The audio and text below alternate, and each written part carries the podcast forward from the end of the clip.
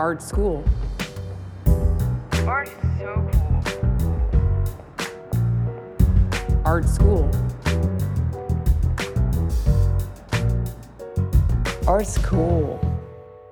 Salut, je m'appelle Isaline, j'ai 18 ans, j'habite à la Chaux-de-Fonds.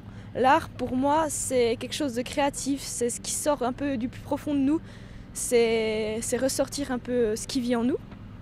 Aujourd'hui, j'ai rendez-vous avec une œuvre d'art d'Olivier Mosset au musée des Beaux-Arts de la Chaux-de-Fonds. Tu viens?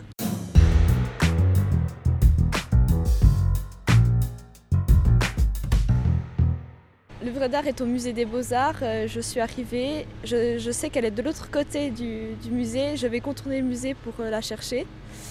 Elle est sur une des façades. euh, Je marche à l'arrière du musée qui est vraiment très coloré. C'est très sympa. Je crois que je la vois. C'est bel et bien elle. C'est comme une sorte de rectangle euh, posé euh, contre le mur, fait de, plein de petits euh, carrés qui ressemblent un peu à des bords de trottoir. Ça brille vraiment au soleil, c'est assez simple, mais je trouve ça assez joli quand même. Sincèrement, je pense que j'aurais pu passer à côté sans savoir que c'était une œuvre. Elle est assez, assez simple, je dirais que ça ne me provoque pas vraiment d'émotion, c'est plutôt le calme, je dirais, parce que c'est, carré, il n'y a rien qui dépasse, du coup je trouve que c'est plutôt calme comme, euh, comme œuvre d'art. Je vais voir si je peux avoir d'autres informations avec la notice. Il s'agit d'une œuvre sans titre d'Olivier Mosset de 1997.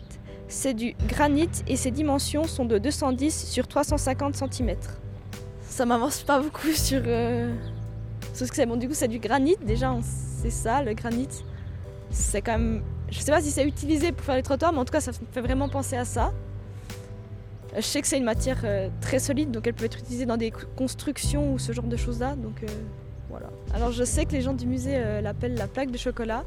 C'est vrai que d'une certaine façon, on pourrait la voir comme ça. Ça ressemble beaucoup à des carrés de chocolat quand même, comme c'est fait. Alors c'est le moment pour moi de, poser des questions à l'artiste. Qu'est-ce qui a émergé dans, votre tête pour, pour avoir l'idée euh, d'utiliser du granit Parce que c'est quand même pas une matière qu'on utilise d'habitude dans l'art, enfin je n'ai pas l'impression en tout cas. Alors, le musée de la Chaux-de-Fonds, euh, il y avait en fait un, programme de sculpture de, de Les Platiniers, je crois, mais qui n'était jamais été terminé. Donc, il a fait ce qui est au-dessus de la, porte et tout ça.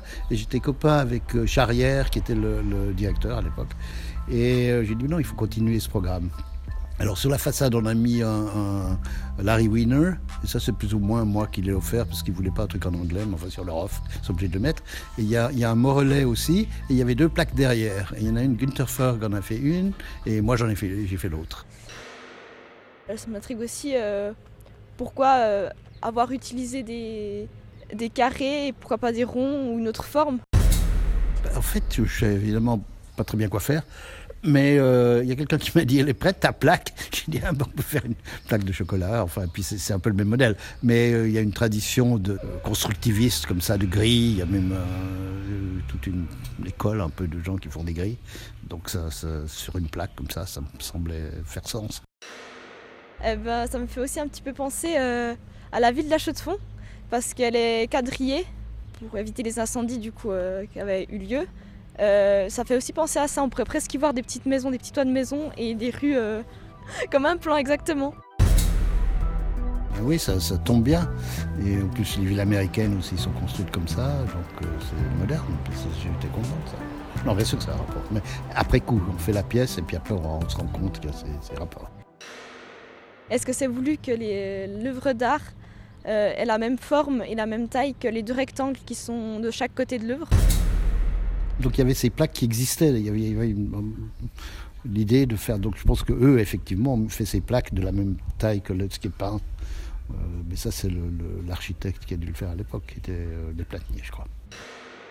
Est-ce que pour vous ça fait sens que l'œuvre soit surnommée la plaque de chocolat?